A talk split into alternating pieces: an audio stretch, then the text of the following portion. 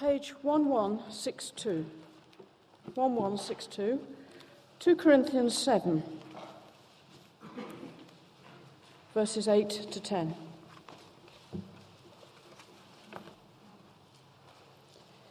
Even if I caused you sorrow by my letter, I do not regret it.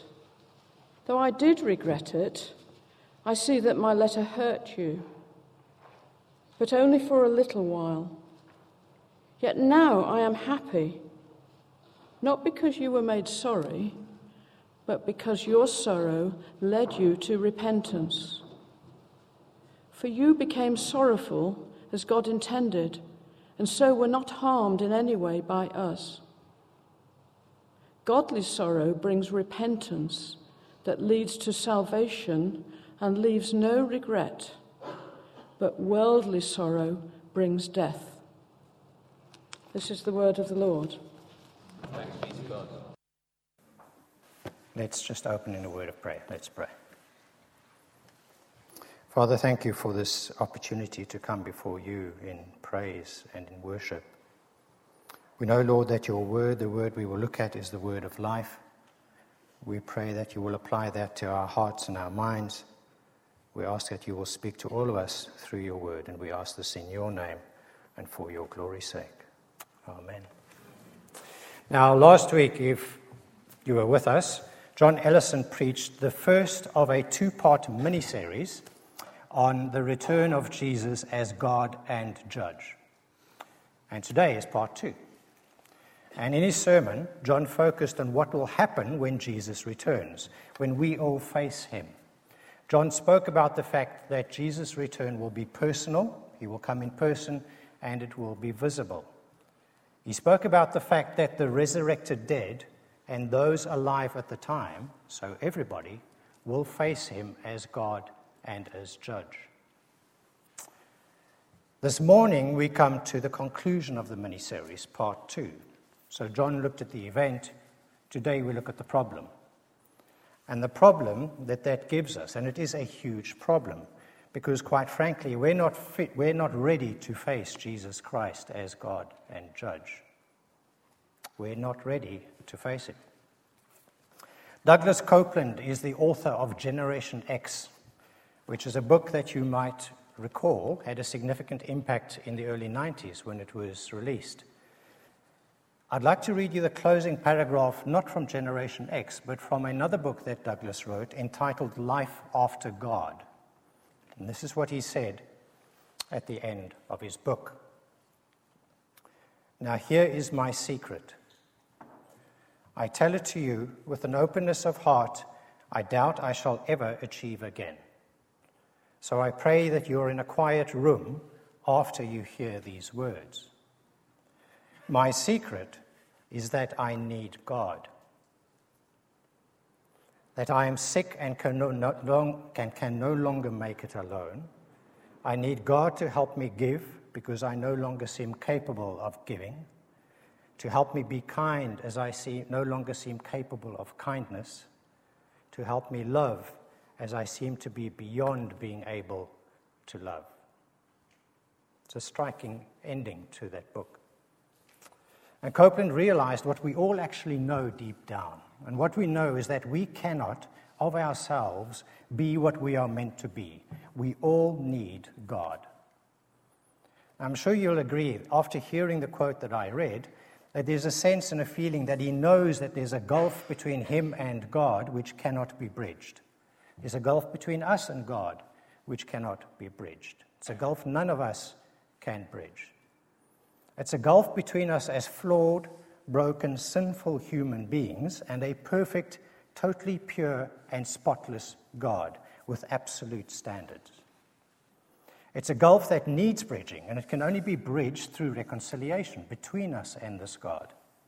We're not ready to face a God who is, of course, loving and kind and gracious, but at the same time is also perfectly just. It's a God we've rejected throughout our lives. It's a perfect God who can't brush away the sin that's within us. It's a perfect God who demands justice for every sinful act we've committed, every thought, every word, and every deed. Let's pretend that some of you went to Festival Place on Black Friday. I'm sure you did, some of you. But let's pretend that instead of buying coats and hats and gloves and big screen TVs and whatnot, that you went to do a survey. And let's pretend you only had one question on your survey, namely this Do you believe you're bad enough to be denied access to heaven? Yes or no? Do you believe you're bad enough to be denied access to heaven? Yes or no? How do you think most people would respond, those that were willing to answer the question? They'd say no, right? I'm not bad enough to be denied access to heaven. But that's not the Bible's view. If they knew the Bible's view, they would probably reject it as being harsh and archaic and puritanical. Surely we're good enough. Or surely we can at least kind of compensate for our mistakes by doing good things, right?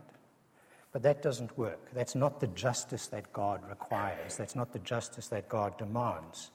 Trying to compensate is a never ending treadmill that will never give you peace.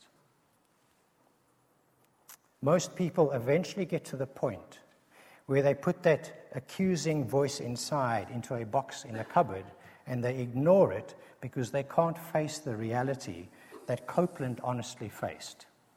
That at the end of the day, we know, just like Coupland knew.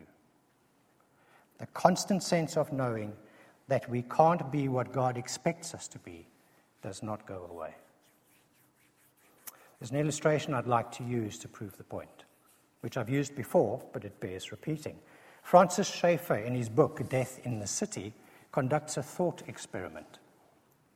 And he uses it to prove that when it comes to thinking about God as our judge, then we all have an innate sense of the truth. And this is what he says. He says, Let's pretend for a moment that when a baby is born, an invisible tape recorder is placed around its neck. This tape recorder records only moral judgments, every moral judgment that the person makes throughout his or her life. Finally, the person stands before God at the day of judgment and says, I was a good person, and it's unfair of you to judge me according to your standard. You should judge me according to my standard. So God looks and he says, Very well, let's do that. And he reaches down and he presses the button on the tape recorder. And the person hears their own moral judgments over the years spilling out one after another, after another, after another. That was wrong. That was bad. That's unforgivable. You shouldn't have done that. I wouldn't have done that. And it goes on and on and on and on, thousands of moral judgments. And eventually, God turns to the person and says, On the basis of your own words, have you kept this standard? And there is silence. We're happy to bind others to our standard, aren't we? But there are standards which we could never live up to ourselves. Now, imagine how much greater our shortcomings are by the standards of a perfect God, one who has the right to judge, one who is the creator, who's perfectly entitled to hold us to a perfect standard. That's why David in Psalm 51 says what Jefferson quoted earlier. I didn't know he was going to quote that. He says, For I know my transgressions, and my sin is always before me. Against you, you only have I sinned and done what is evil in your sight, so that you are proved right when you speak and justified when you judge. It's also why Paul says what he does in Romans 3 There is no one righteous, not even one. There is no one who understands, no one who seeks God. All have turned away, they have together become worthless. There is no one who does good, not even one. Since the creation of the world, God's invisible qualities, his eternal power, and divine nature have been clearly seen, being understood from what has been made, so that men are without excuse. All of us, regardless of the culture or the time we live in, know that there's a God and know that we are guilty. We know, and we'd run a thousand miles to avoid being judged by what's on our personal tape recorders, never mind by what's in the book of God. So we're not ready. That is the problem. Regardless of how good we think we are, we are not ready to face a returning Christ who comes as judge and as God. Unless there's a reconciliation, we are not ready. Now, if we know that, if we have that realization that we have this terrible dilemma, it should, and it does sometimes produce a sense of remorse, right? A sense of grief, a sense of sorrow. Realizing the truth of our situation does sometimes have that effect. I heard a fascinating interview a few days ago on a program called Unbelievable. It's transmitted on Saturday afternoons, I think, on Premier Radio. You can also find it on, on the website, and there's a podcast. And the host is a guy by the name of Justin Brierley. and what he does is he brings Christians and atheists and Muslims and agnostics and everybody together to have discussions and conversations about various topics. It's a very good program. And Justin recently interviewed a guy by the name of Guillaume Bignon. To any French friends here, please forgive the ease with which a South African accent completely destroys the beauty of your language. Right? At least I didn't say Guillaume Bignon, right? Guillaume was born and raised in Paris. And until a few years ago, he was a staunch atheist. He was living a pretty immoral life. But then a number of totally unexpected and intriguing things happened to Guillaume. And those things which happened to him, which he did not expect, led him down the path of exploring Christianity.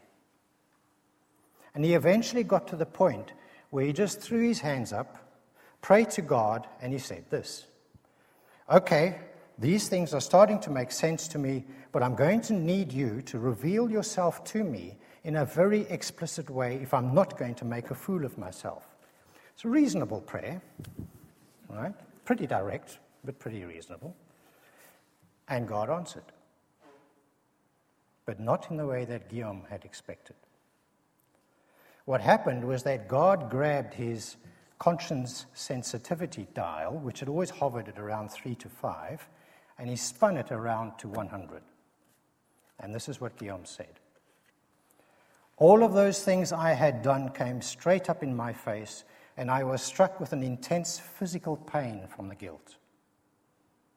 Suddenly, all the things I had been reading and talking about made perfect sense. Now I understood the gospel. Jesus died on the cross so that he could pay the price for my sins. And so I received that gospel, the good news that I don't gain my salvation by my good works, but by simply placing my faith in Jesus. That was a light bulb experience. Suddenly I understood. I told God, I'm giving you my life. I receive the sacrifice of Jesus by faith alone. And from there, the guilt just evaporated. Every trace of guilt departed, and I experienced a spiritual renewal knowing that I was forgiven and that I had experienced the living God. Just like Guillaume, we're all guilty before God. When the truth hits us, when we acknowledge it, it's appropriate to feel that guilt, to feel sorrow, and to look for forgiveness. But here's the question How did Guillaume know that the feeling of sorrow wasn't misplaced, wasn't ill formed? How did he know that it was a godly sorrow, as it says in the verse, and not a worldly sorrow? Now, that verse on the back of the service sheet at the top raises a worrying question, and it's a question that any Christian has felt at some time. I certainly have. Is the sorrow that you feel godly, as it were, or not? For godly sorrow produces repentance that leads to salvation and leaves no regret, but worldly sorrow produces death. Coming face to face with the reality of my sin before God should and must produce sorrow, regret for my sin. But is the feeling of regret I have what Paul calls godly sorrow, or is it what he calls worldly sorrow? Clearly, there are two kinds of sorrow. There's one that results in salvation, in eternal life, and there's one which results in death, eternal death. One results in reconciliation with God and being ready to face Christ when he returns, and one which results in condemnation. So the question is how do I know? How do I know whether the feeling of sorrow I have because of my sin is godly sorrow or worldly sorrow? Now, sometimes the best way to grasp a truth is to look at an example, to see it lived out. So, we'll look at two very comparable individuals that many of us will be very familiar with Judas and Peter. Please turn to Matthew 26, page 996 of the Church Bible. Matthew 26. and this is the account of the Last Supper and Jesus eating with his disciples. Reading from verse 20. When evening came, Jesus was reclining at the table with the twelve. And while they were eating, he said, I tell you the truth, one of you will betray me. They were very sad and began to say to him one after the other, Surely not I, Lord. Jesus replied, The one who has dipped his hand into the bowl with me will betray me. The Son of Man will go just as it is written about him. But woe to that man who betrays the Son of Man. It would be better for him if he had not been born. Then Judas, the one who would betray him, said, Surely not I, Rabbi. Jesus answered, Yes, it is you. And as we know, Judas does go on to betray him. Turn over to chapter 27, reading from verse 3. When Judas, who had betrayed him, saw that Jesus was condemned, he was seized with remorse and returned the 30 silver coins to the chief priests and the elders.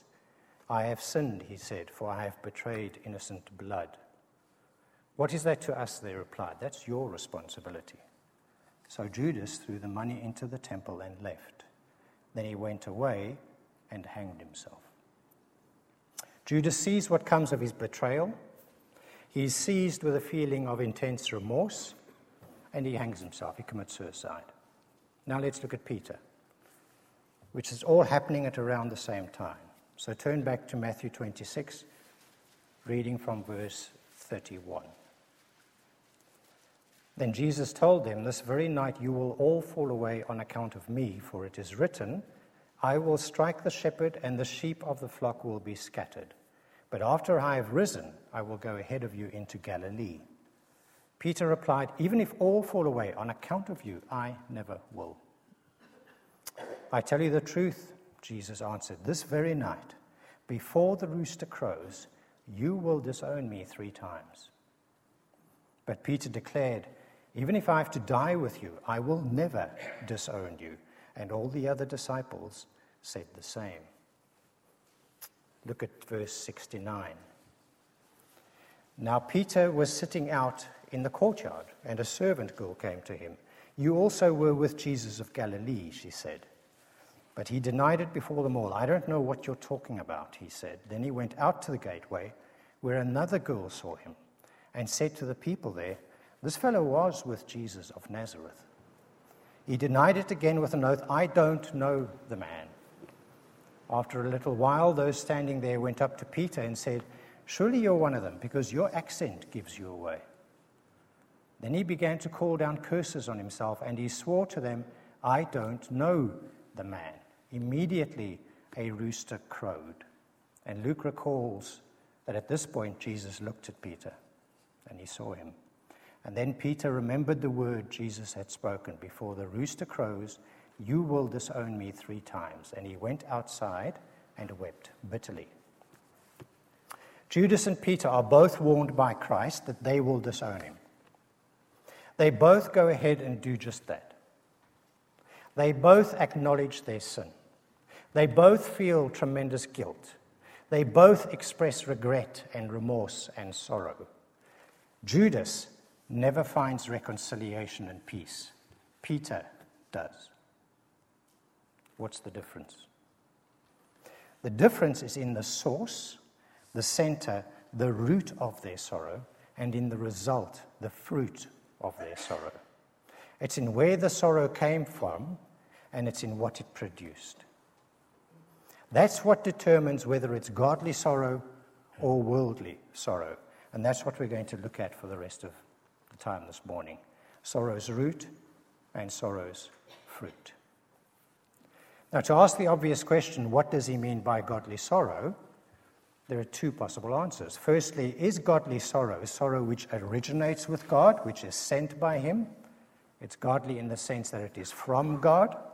Or is godly sorrow that which comes from right and pure motives? Godly in the sense that it is good sorrow. Or does he mean something wider than that?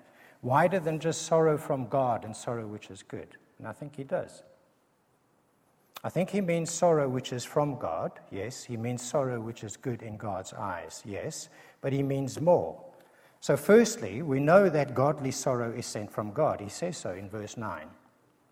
You became sorrowful as God intended. It was God's intention that they would feel sorrow and grief. And secondly, the literal translation of that phrase, godly sorrow, is sorrow according to God, or sorrow aligned with God, or sorrow in accord with God. So you could read the verse as sorrow that is in accord with God produces repentance, which leads to salvation, but worldly sorrow produces death. Now, a helpful way to think about this is to ask what's the reference point or what's the center of that sorrow? And there's a quote from Archbishop William Temple at the bottom of the service sheet, which I found very helpful. He once said this, speaking about a very self centered life. He said, I am at the center of the world I see. Where the horizon is depends on where I stand. And that's the fundamental question. Am I at the center of the world I see so that where the horizon is depends on where I stand? Or is God, Christ, at the center of the world I see so that where the horizon is depends on where he stands? Is the sorrow because of the fact that what I've done is a slight against God, against Christ, and I know I cannot win his approval and his favor in my own strength and on my own merit, as it was with Peter, godly sorrow? Or am I at the center of the sorrow? Is the cause of the sorrow the fact that I've lost everyone's approval because of what I've done, and I can't face the fact that there's no way that I can get it back? Is my sorrow because of the shame and the embarrassment and the disappointment and the hurt in my eyes as well as in the eyes of those whose approval I crave, as it was with Judas, worldly sorrow? Which is it? And let's press that a little bit further. If it's the case that my grief and sorrow are with reference to myself at the center, then even that grief and sorrow itself arises from an impure, sinful motive, from sin. If my grief and sorrow and tears have me at the center, then even the sorrow and the tears themselves arise from sinful, impure motives. Because I am at the center, and where the horizon is depends on where I stand, not where God stands. Sorrow in which I am at the center is worldly in the phrase that Paul uses, not just because it results in death, but because by its very nature it is of the world, it is of our sinful nature. So even our regrets, even what we feel to be good and pure and right acts, are shot through with impurity and are shot through with impure motives. And Isaiah puts it like this in chapter 64. He says, All of us have become like one who is unclean and all our righteous acts are like filthy rags. We all shrivel up like a leaf, and like the wind, our sins sweep us away. Our righteous acts are like filthy rags. Now, nowadays, that's hard to swallow in our culture in the time in which we live. But it's only hard to swallow if you have a limited view of just how holy God is or if you have a limited view of just how pervasive and deep the sin within all of us is. It's at a fundamental level, it's at the core. It's deep within our heart, it affects our judgments, our motives, our will, our emotions, everything, including the motive and the drive behind the sorrow that we have. By God's grace, it's restrained in its power, but it remains pervasive in its reach, in its extent. It affects everything. So, is my sorrow a godly sorrow or is it a worldly sorrow? The first question is what's at the root of it? Is it sorrow that is in accord with God, sorrow that has God at its center and at its root, or is it not? The second thing to consider is what sorrow produces its fruit. Now, it may help to first think about what sorrow does not produce, right? Sorrow does not produce a new heart. The word heart in the Bible refers to your control center, not just to your emotions and how you feel.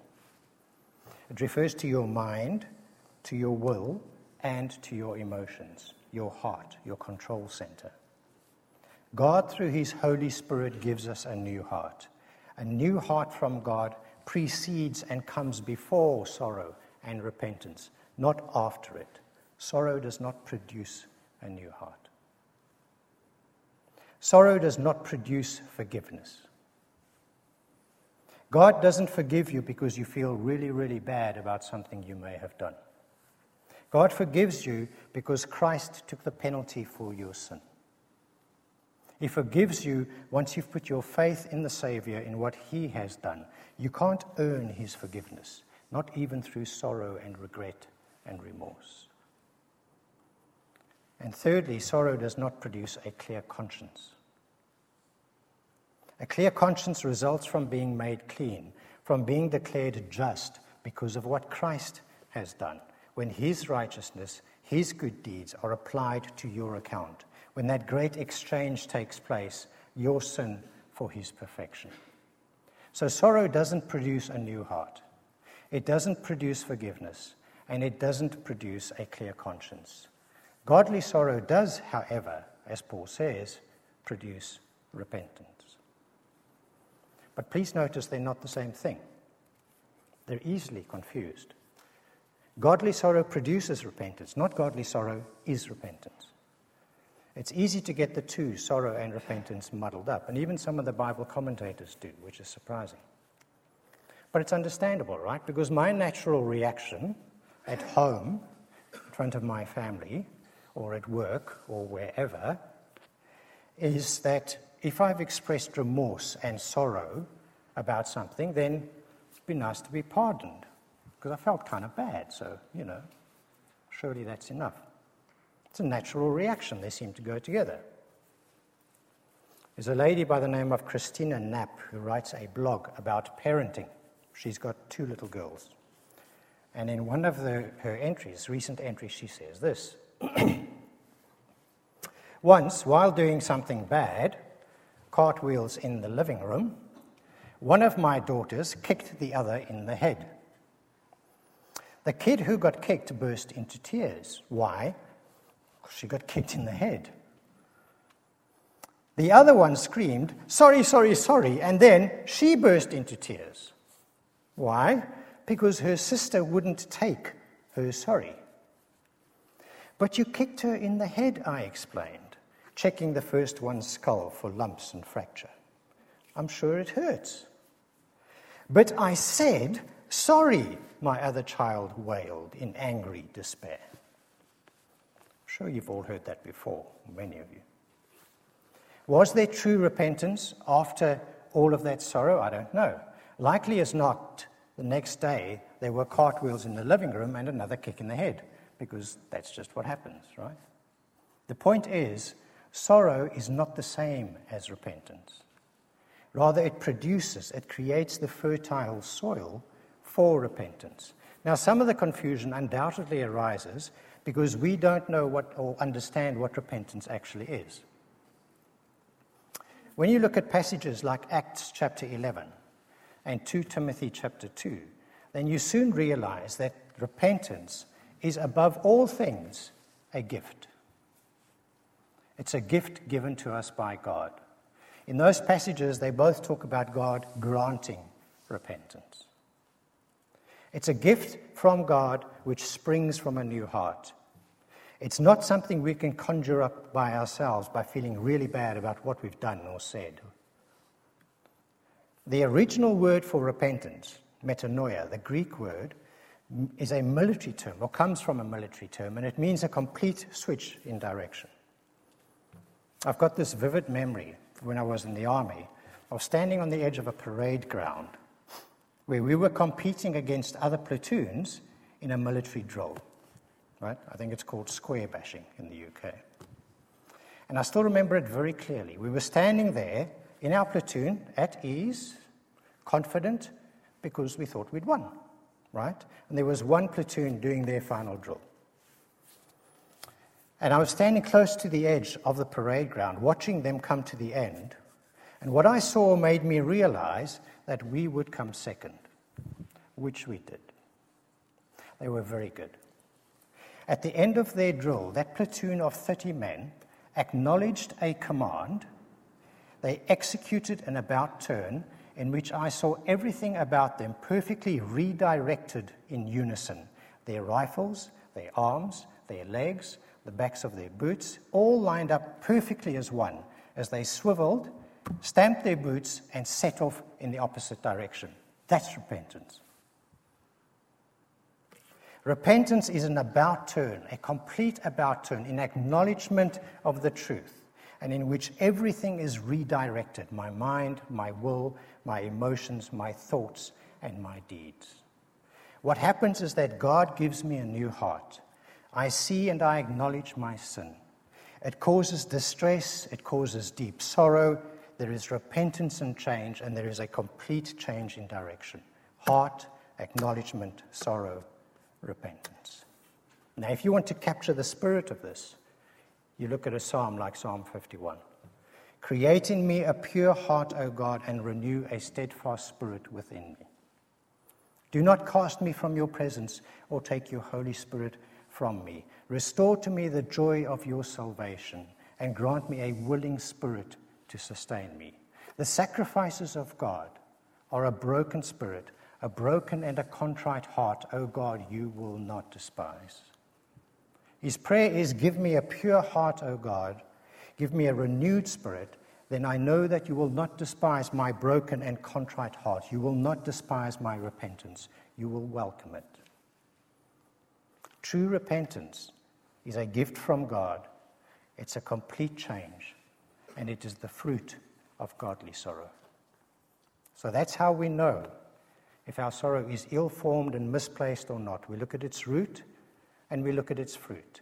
If my sorrow's root is Christ with Him at the center, and if my sorrow's fruit is a repentant heart which results in faith and belief, then I know it's godly sorrow.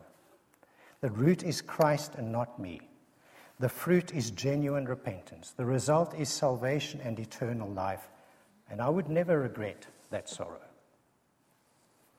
But if that's not the case, then it's a worldly sorrow. It's a sorrow which results in nothing but eternal death eternal separation, and me having to face the reality of paying the price for my own sins. I'd like to make a few comments before we close, so please turn back in the passage to 2 Corinthians 7. It was page 1162. I'd like to tell you a bit about why Paul said what he did, or wrote what he did. so, Paul had previously visited this church in Corinth.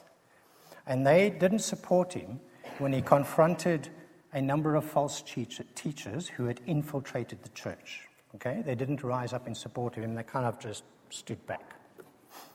And that obviously caused him huge distress. And after he'd left them, he wrote them a stinging letter of rebuke. And he gave the letter to Timothy, and he asked Timothy to hand deliver the letter to them. We don't have that letter. It's not 1 Corinthians, it's been lost in time. And he was worried about how they would react when they received the letter. He was worried that they would reject his message. He regretted that what he wrote had actually hurt them.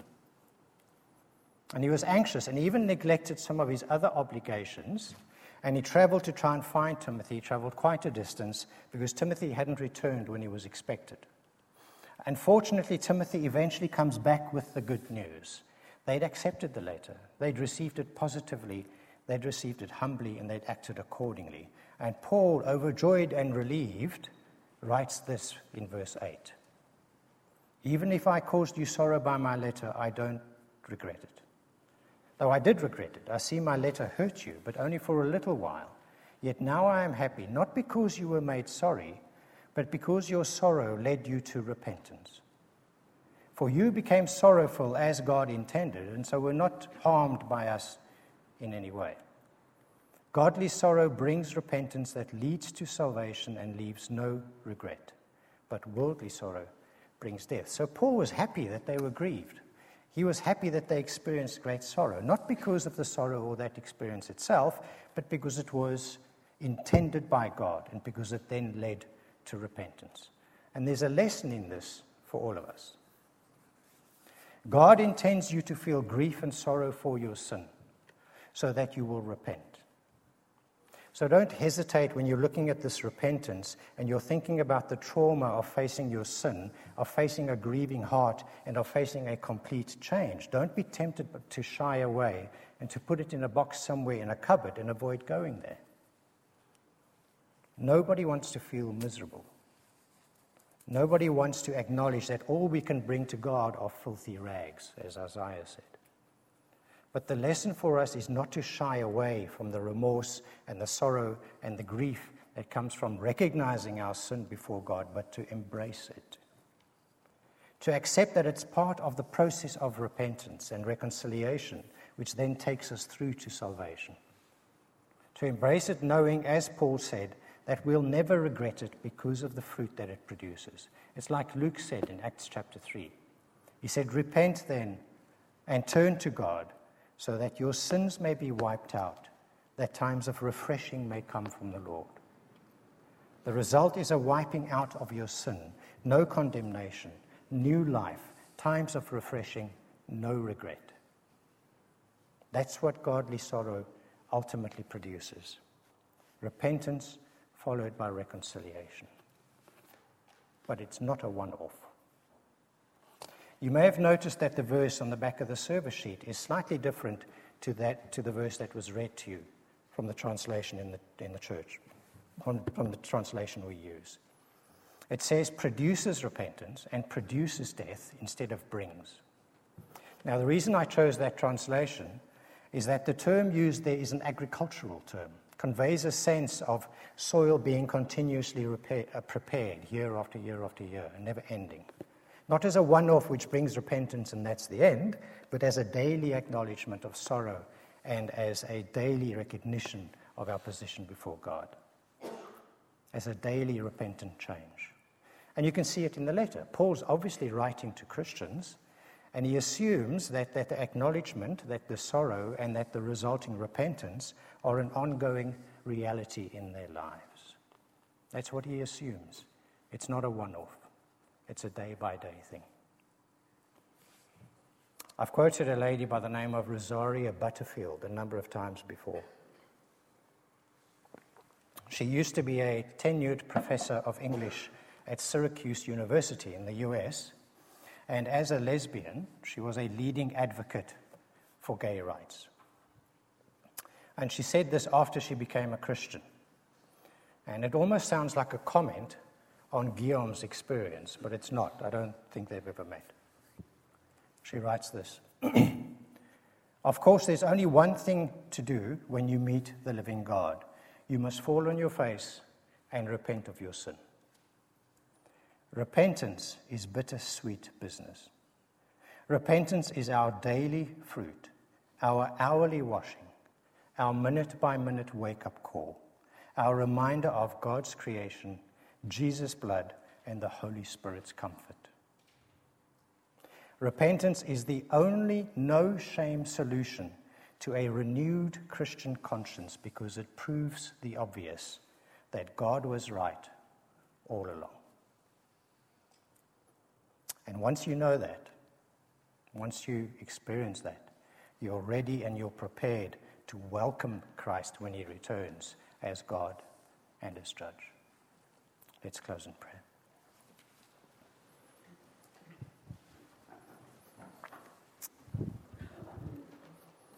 Lord, thank you that you will return, that you will return victorious as God and judge of all humankind. But thank you that you mercifully and graciously have provided a way for us to be ready, to be prepared for when you do return. Thank you that through sorrow for our sin we can know reconciliation, we can know repentance, we can know salvation, and we can know the reality of being truly, completely, and utterly refreshed in you. We thank you for all these things in your name. Amen.